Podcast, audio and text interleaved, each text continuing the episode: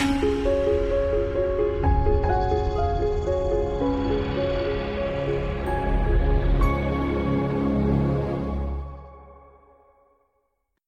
this is Jim Fleming, and this is the Stuart Heights Fleming Sunday School Class podcast. This podcast is a recording of our weekly Sunday School class, as well as a few other teaching opportunities I get at my church. But before you listen further, you may want to go to teachings.jim314.com and download the student and or teacher handouts so you can follow along visually and take some notes. Thanks for listening. Come back often and feel free to add this podcast to your favorite podcast app or to iTunes. Now let's get to this week's lesson.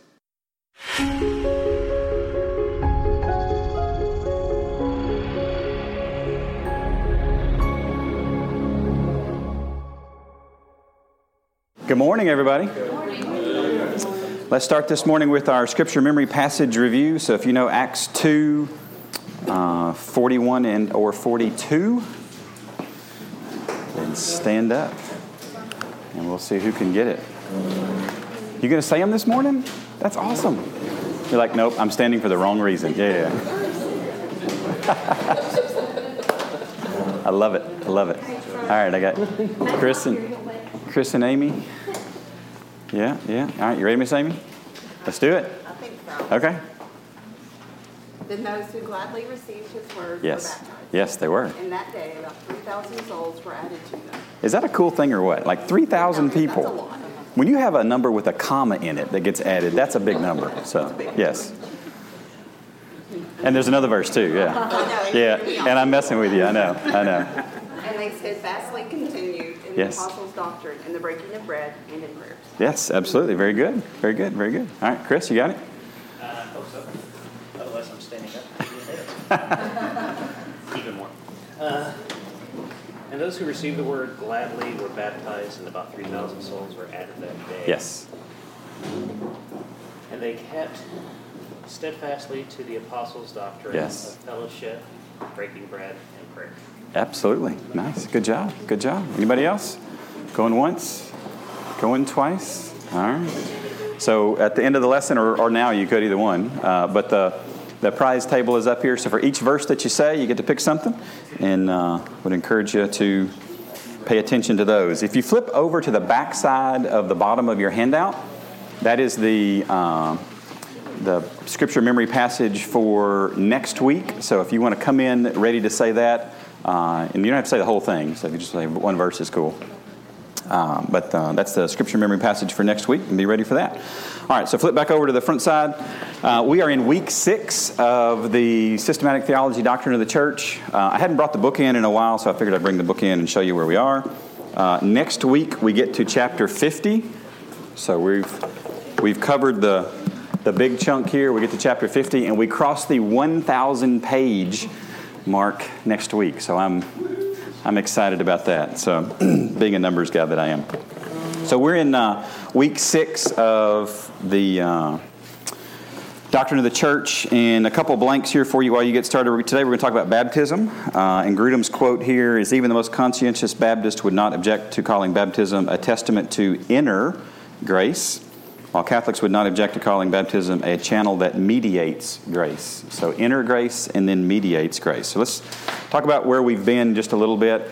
Um, last week we looked at the means of grace, which is just a mechanism, it's a, it's a phrase that is used uh, to describe how God um, can use things that exist to give grace to us. And, and there's, a, there's a distinct difference in the Protestant view of this and a uh, Catholic view of this. The Protestant view of this is that these things are a reflection of and an outpouring of some change that has been that has occurred on the inside of a believer. So that God has given grace, there is salvation that has occurred, and then these things are an outflow of that, and God uses those things then to return grace back to the believer. The Catholic view of this is that these things are ways that God gives grace all along the life of a believer for the purpose of salvation. So, whole different philosophy. And it, and it, may not sound like much verbally, but it's a completely different view of the world. So, if you think about the timeline of your life, so your birth and your death, let's do that.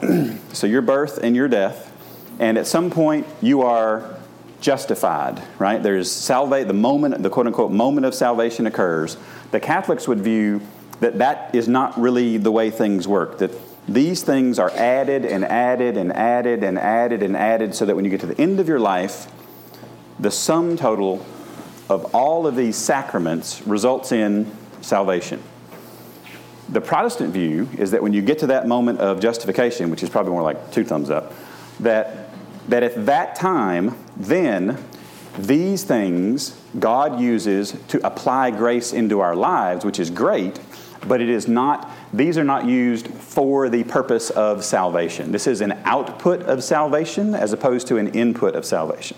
This is an input of salvation so that at death you are actually saved. You see the big difference in those two. So basically, that I mean, this is the reason the Reformation happened is because of what's up on this page. All right, so that's how big this idea is. And today, as we look at baptism, baptism and, and next week the Lord's Supper are two very, very clear examples of what that difference really looks like in practical ways. So, with that as the introduction, let's get started. Now, I did use a, a, phrase here. What was the word that I used to describe these? It started with an S. Remember? The sacraments, yes. Now, when we talk about, we, we talked last week about the Eucharist, and that the Eucharist is uh, roughly equivalent ish, and we'll talk about that a little bit next week, uh, to the Lord's Supper, and then baptism here and baptism here. When you see baptism defined in a Protestant list, it is not the same thing as baptism defined in a Catholic list. And we're going to talk about those differences today. So, y'all ready? There may or may not be a couple of words today that are difficult to spell, and I may or may not have put them in the, in the uh, PowerPoint. So, um, and I may or may not ask a young visitor that I would love to embarrass today uh, how to spell something and see how good his theological education really is. So we'll, uh, we'll go with that. I just said I was going to be nice at the beginning. I didn't say I was going to be nice the whole way through, right? All right, so let's talk about baptism. We'll talk about the mode and meaning of baptism. So, uh, the mode of baptism, the practice of baptism is your next blank. In the New Testament, was carried out in one way. The person being baptized was immersed. Here's your next blank immersed or put completely under the water and then brought back up again. That is the mode of baptism. The mode just means the, the method in which it is done. Uh, now, there are a lot of modes of baptism today, but none of them, other than immersion, really reflect what the Bible explicitly shows and illustrates. Let's go to Mark 1. Mark chapter 1, verses uh, 5 and 10. And for those of you that are new, anytime you see a highlighted verse on your handout, that's where we're going to turn in the scripture. All the other verses uh, I would love to get to, but you would not enjoy a four hour Sunday school lesson. So well, there's a trade off. There's like two of you that would enjoy a four hour Sunday school lesson. So me and Darla, but that's, that's about it. I told that joke to Julie one time, and my wife, and she was like, Yeah, nobody, nobody would enjoy that. It's like, Darla would. Darla would enjoy four hour Sunday school class. So there's that. All right. So who's got Mark uh, 1, verse 5? So in the New Testament, there's Matthew and then there's Mark. And then we're in the first chapter of Mark. Skip, you got it? And all the land of Judea, Judea and those from Jerusalem went out to him and were all baptized by him in the Jordan River, confessing their sins. Where? Where were they baptized? Jordan River. What was the word before Jordan River? Jerusalem. The. And the word before the is? with him in the Jordan. In the Jordan River, yes. It didn't say around. It didn't say on the bank. It said in the. Jordan. They got in the Jordan River, right? And then skip ahead to verse ten. What does verse ten say? And immediately coming up from the water, he saw the heavens parting and the Spirit descending upon him like a dove. Yes. So the thing I like about this chapter is that Grudem starts us off. Wait for it in the shallow end, and we get deeper as we go.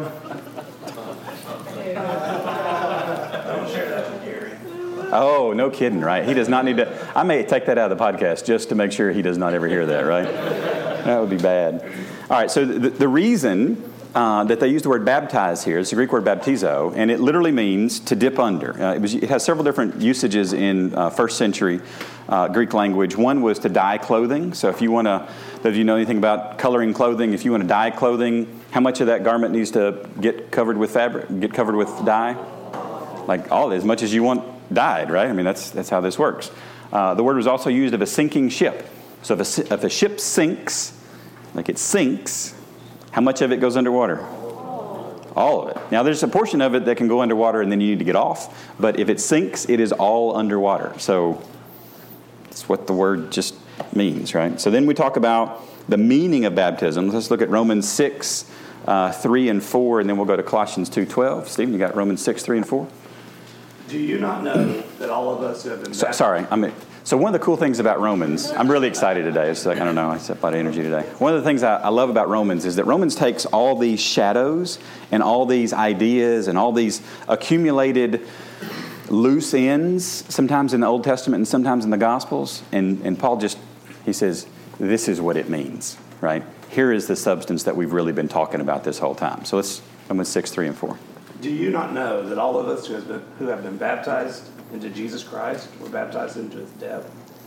We were buried, therefore, with him by baptism into death, in order that just as, just as Christ was raised from the dead by the glory of the Father, we too might walk in newness of life. Yeah, so, and we've heard these words before, right? This is typically what you hear in a Baptist church when somebody is baptized, buried with him in death, raised to walk in newness of life.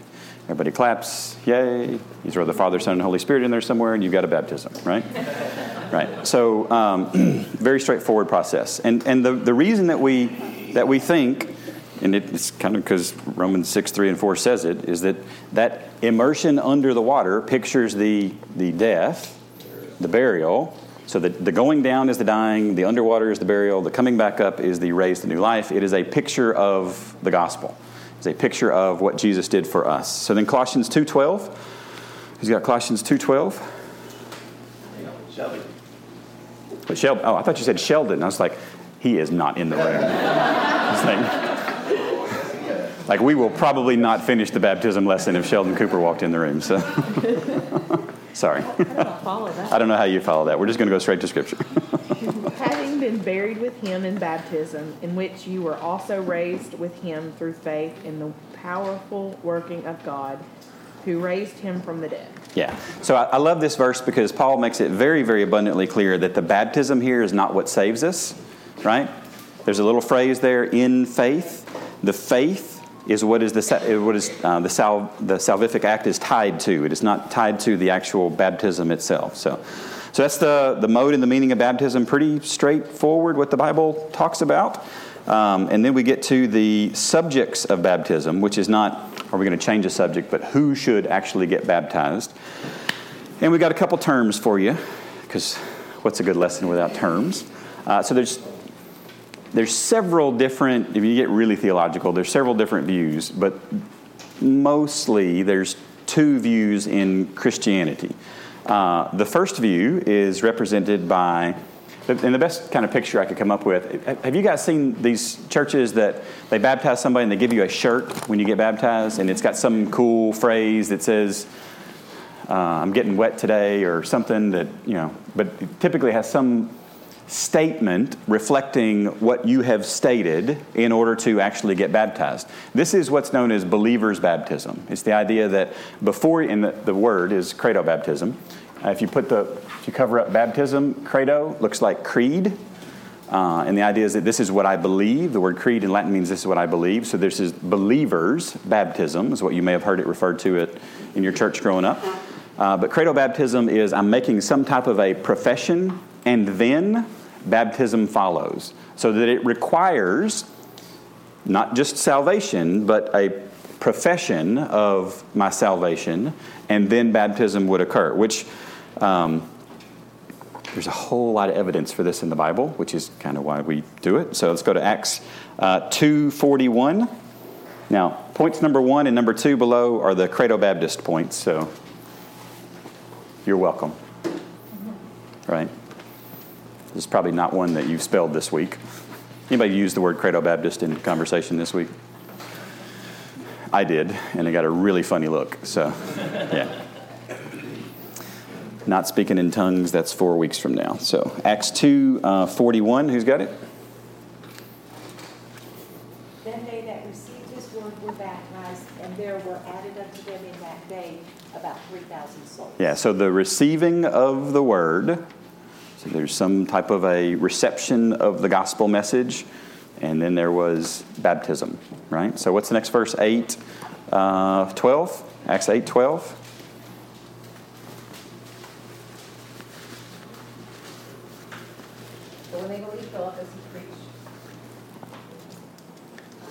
preached the things concerning the kingdom of God in the name of Jesus Christ, both men and women were baptized. Yes. So just in case you thought, well, it's just a men thing. No, it's not just a men thing. It's a men and women thing. It's a believer thing in the New Testament, which is really, really good. So uh, there's just all these narrative, and we're not going to read all of them in Acts there, but there's quite a few narrative passages uh, on baptism in the New Testament. Uh, then the argument from the meaning of the word baptism. So we just read Romans 6, 3, and 4. So let's read it again. It's hard to get too much of Romans. Oh, I forgot to tell you. Y'all know what we're doing in 2017? Romans. The whole year. Verse by verse, all the way through Romans. I've already started trying on hip waders. It's going to get deep. Oh, that was a good joke for baptism day, wasn't it? Nice. Awesome. Romans 6, 3, and 4. Where is Julie at? Yeah. Anna Grace, so this is something to pray for. Anna Grace bumped her head. She was doing the dishes on Friday, had a cabinet door open. She stood up and whacked her head. She didn't pass out, didn't throw up, didn't like blackout or anything, but has had a headache and been dizzy. And, you know, if you think you've got a concussion, the answer is rest and don't stare at a bunch of moving stuff. So she's resting, and Julie's mothering, doing that. So, so I have nobody, uh, No filth. no filter today in the room. So- which is why we're going to stick close to the scripture today. So, Romans 6, 3, and 4. You don't read it in the King James on this one. Uh, okay, all right, switch it up on me here. Here we go. Know ye not that so many of us are baptized into Jesus Christ, are baptized into his death? Therefore, we are buried with him by baptism into death, that like as Christ was raised up from the dead by the glory of the Father, even so we also should walk in newness of life. Yeah, absolutely. So, so again, we can see this idea that, that credo baptism is the New Testament model and example. Uh, there are, however, a few alternative views, right? So, what would Christianity be without alternative views? Uh, unified, most likely, but that's a whole other issue. Uh, so, alternative number one, uh, the Roman Catholic view. So, the Roman Catholic Church. Now, so before I get into this, so so when I say the Roman Catholic Church, what I am saying is that the predominant teaching of the majority of the Roman Catholic doctrine would align with this. When I say the Protestant view, I would say that the majority teaching of the doctrine of the Protestant faith would align with this.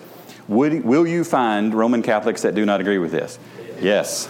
Will you find Baptists that do not agree with the Baptist view that I'm about to present? Yes. Remember the Wild Wild West picture a couple weeks ago?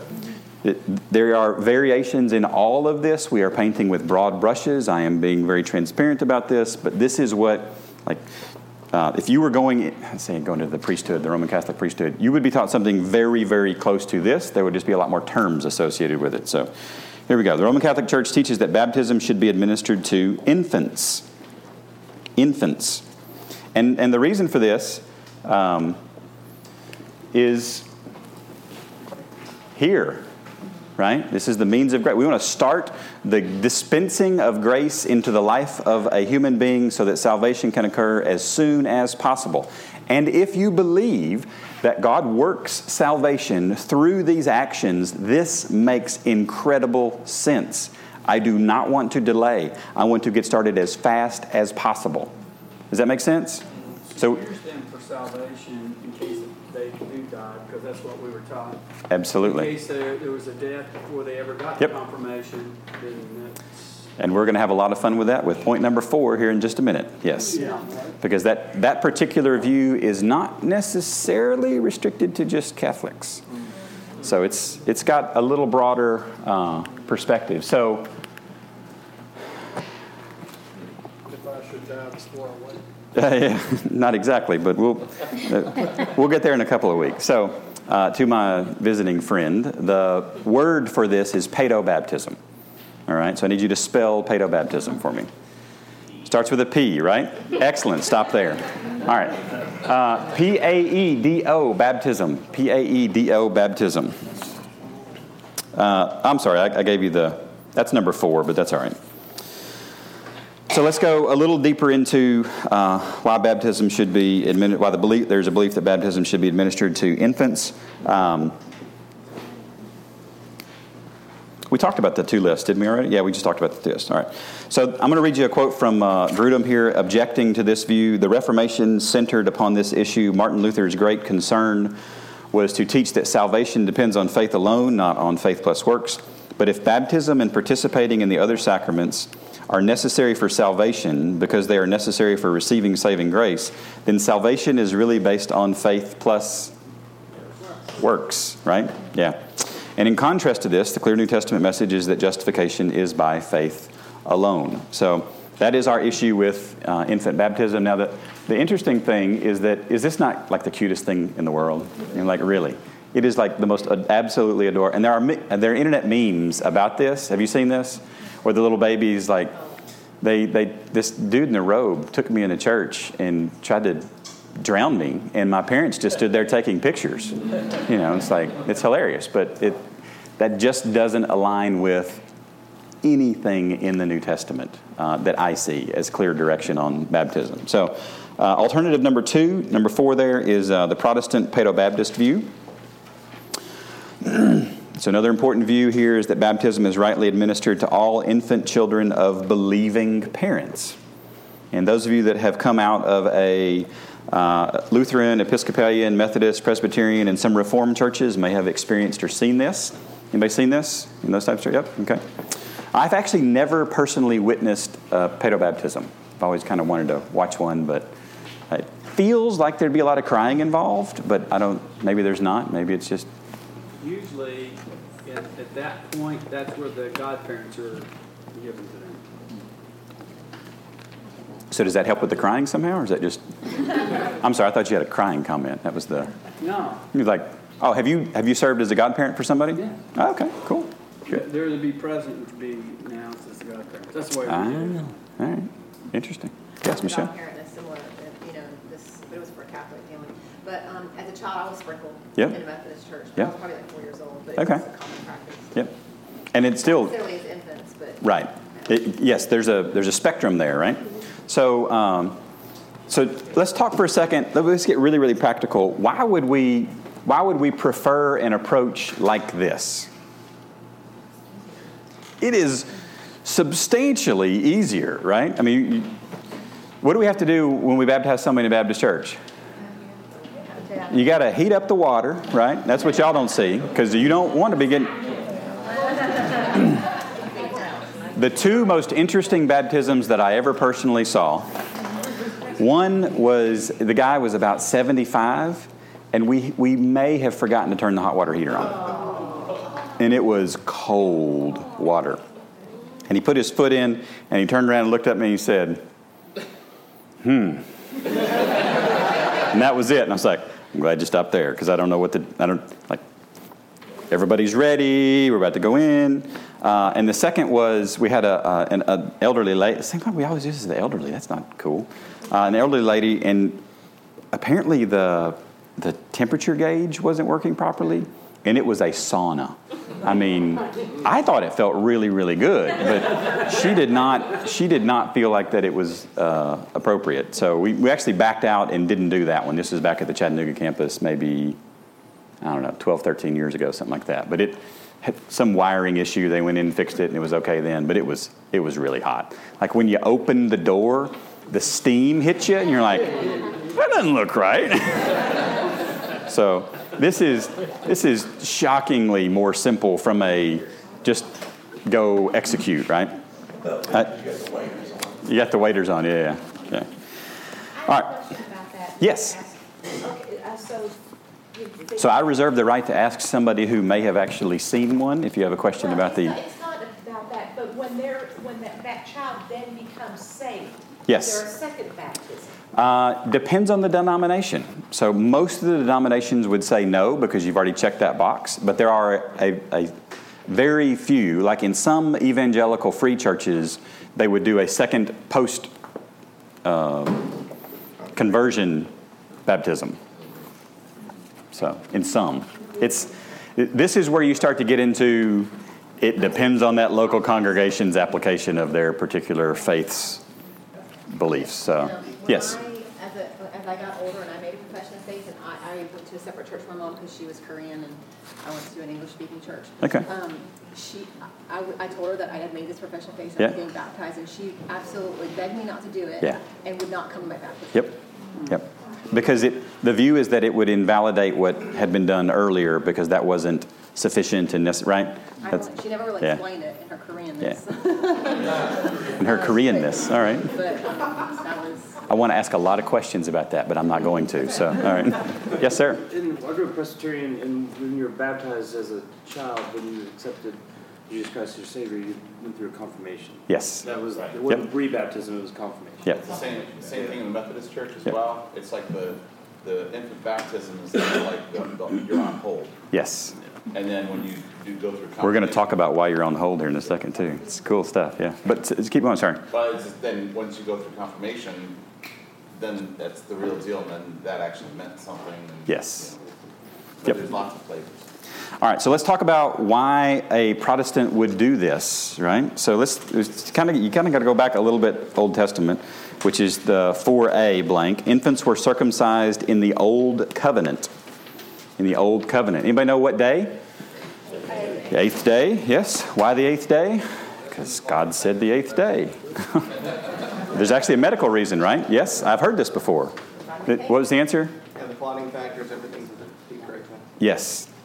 Blood clots at the appropriate rate at that point, which you don't want to cut a child and then bleed out. I mean, that this would be shockingly awful, right? So uh, there's a couple uh, parallels to this concept. There are also some problems with this when you translate it into the New Testament, because who was circumcised on the eighth day in the Old Testament? Boys. Ladies? You're out. Nothing to do there, right? Nothing to do there. Um, Romans, uh, I put in your notes uh, Romans 2, 28 and 29, and then 9 and 6, right? Those verses talk about uh, that circumcision was actually a heart issue. It was intended, it was a shadow, again, for something that was going to come later that was going to be a change in our hearts to reflect something larger. So, point B here is baptism is parallel to circumcision. Um, I read you a, a quote here from Grudem.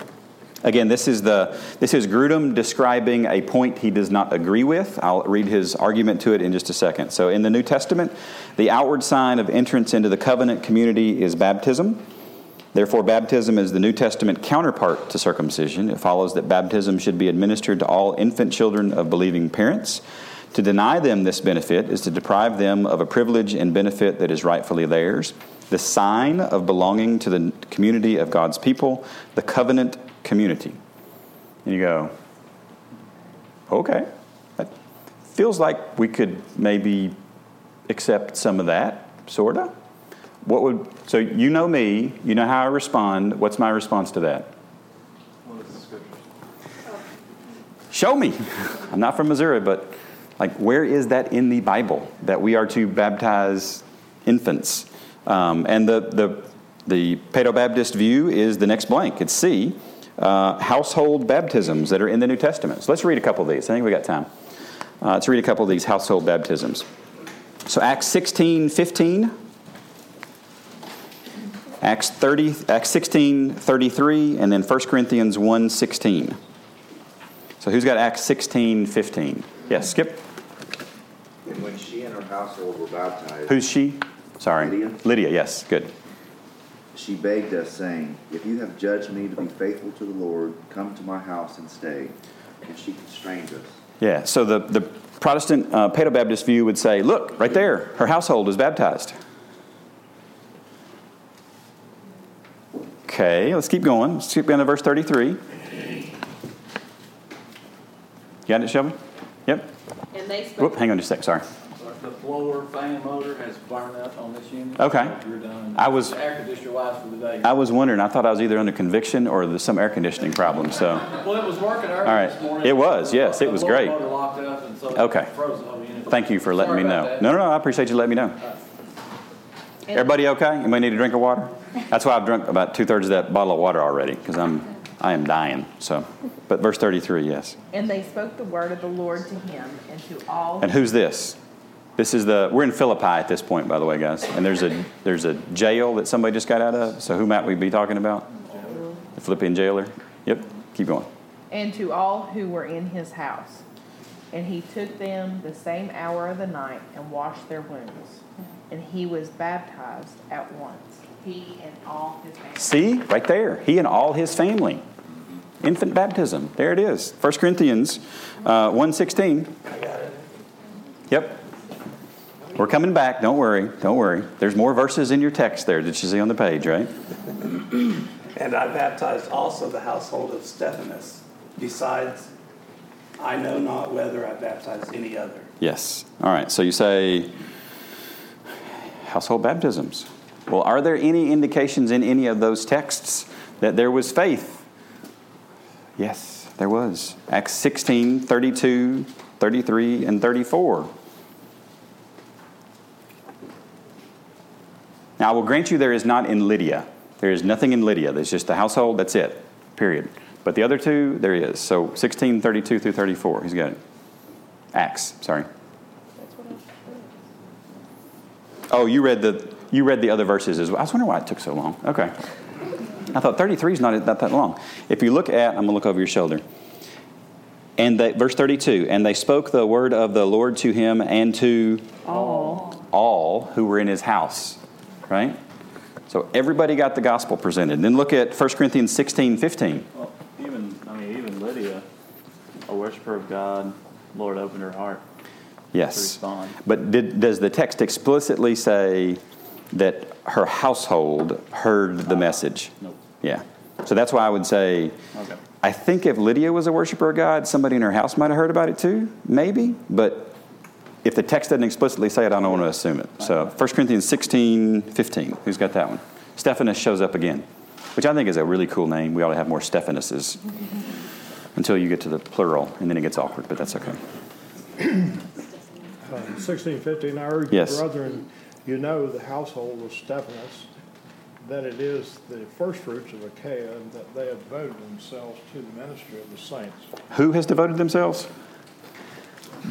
They, they, and they were the first fruits. And first fruits is only a term ever used talking about harvesting or spreading of the gospel.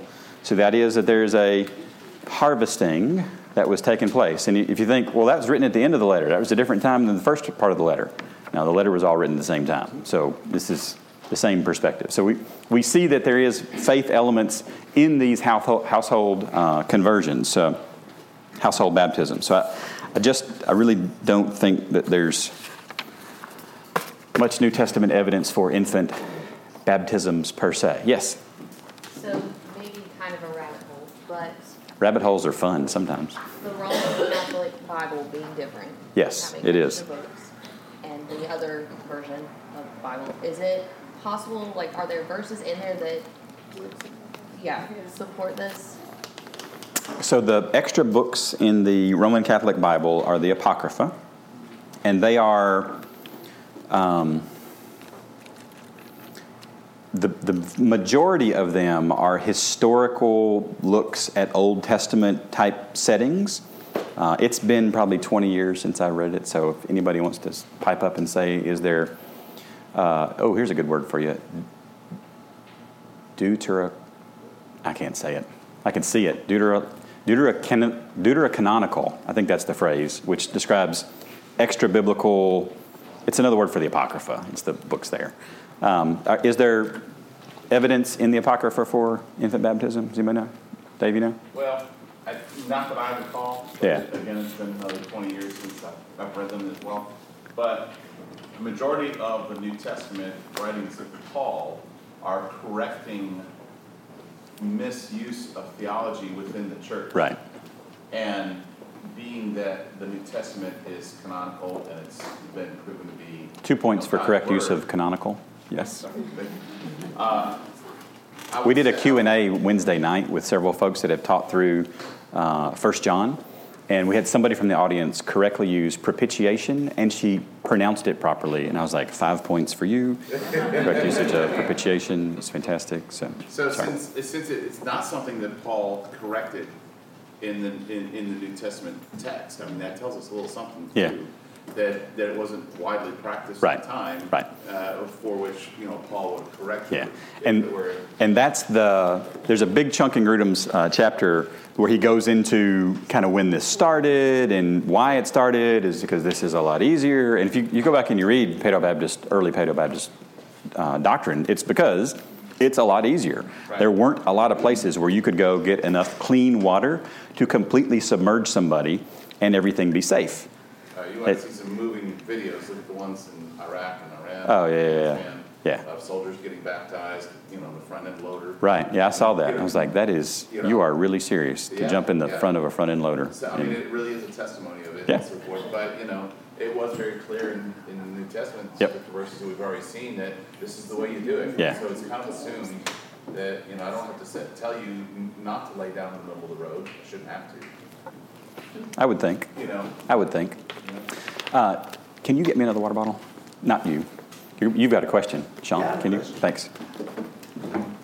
Years of elementary and high school Bible just popped into my head. Yes. And I remember at one point being taught that in the early church, some of the kids and women would not turn to salvation publicly until the father did, Hmm. because it was kind of a slap in his face Hmm. culturally.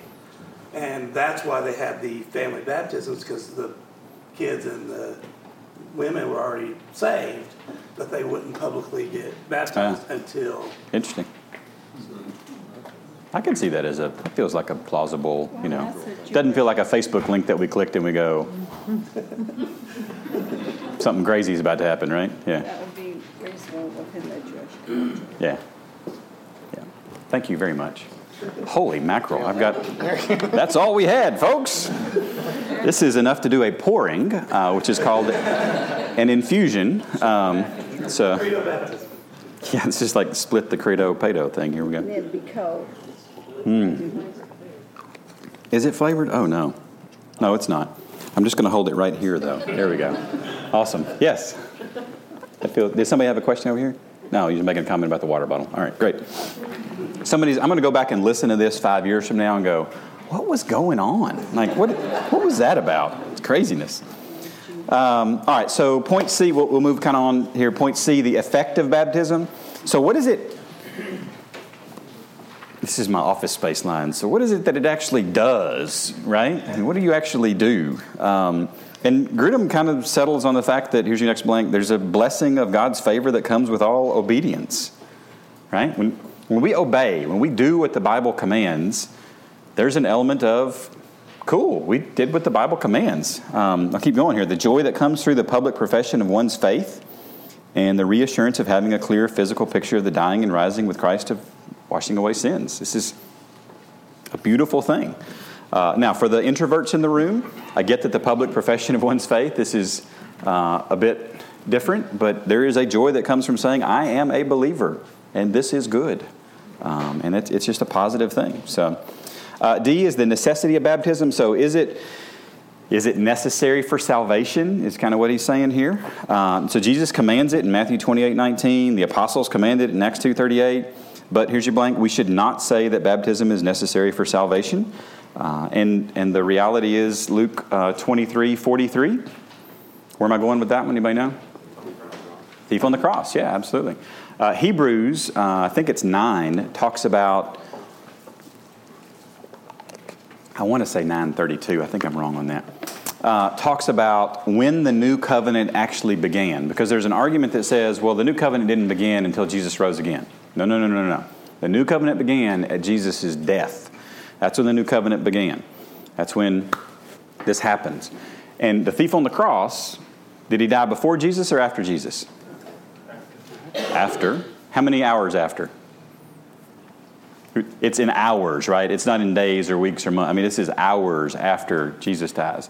Did the thief on the cross who confessed Christ, because there was one that did and the one that didn't, so we're talking about the one that confessed Christ, just to make sure we're on the right, on the right side here. I wonder if he was on the right side. Depends on which way. He was on the right, that's where my brain went. He was on the right side from somebody's perspective. Yes, he was. Great. Um, and now I've got to say, he was on the right side from God's perspective. Okay, there we go. God, it's all out of my system now. We'll move on. Uh, but that, that man did not have an opportunity to be baptized, right?